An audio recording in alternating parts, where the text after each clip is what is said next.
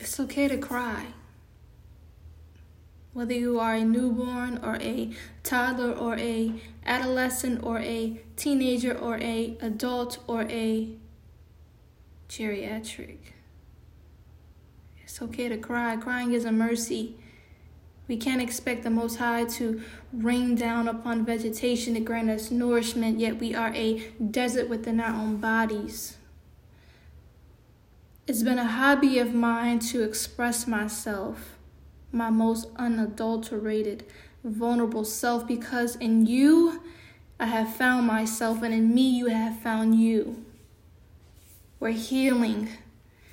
And as you encourage me, my heart cries. And as I am standing in the face of uncertainty, my heart cries and I feel because I am human.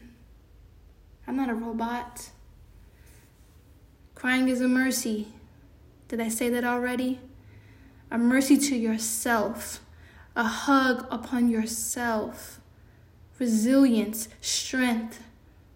Crying is not for wimps and suckers and all the other negative words of connotations. Words are connotations. Crying shows that you still got breath in you. Crying shows that you still got one more fight in you. Crying says, I need help. Crying says, Look unto me.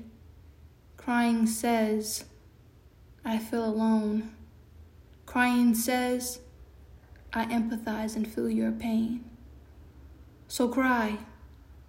Cry even if you have to make yourself cry. Get that energy out of your body.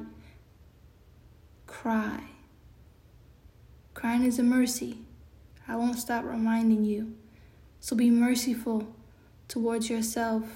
Have grace, compassion, love, but fight. Fight for yourself Fight for your causes, even if you have to do it while crying.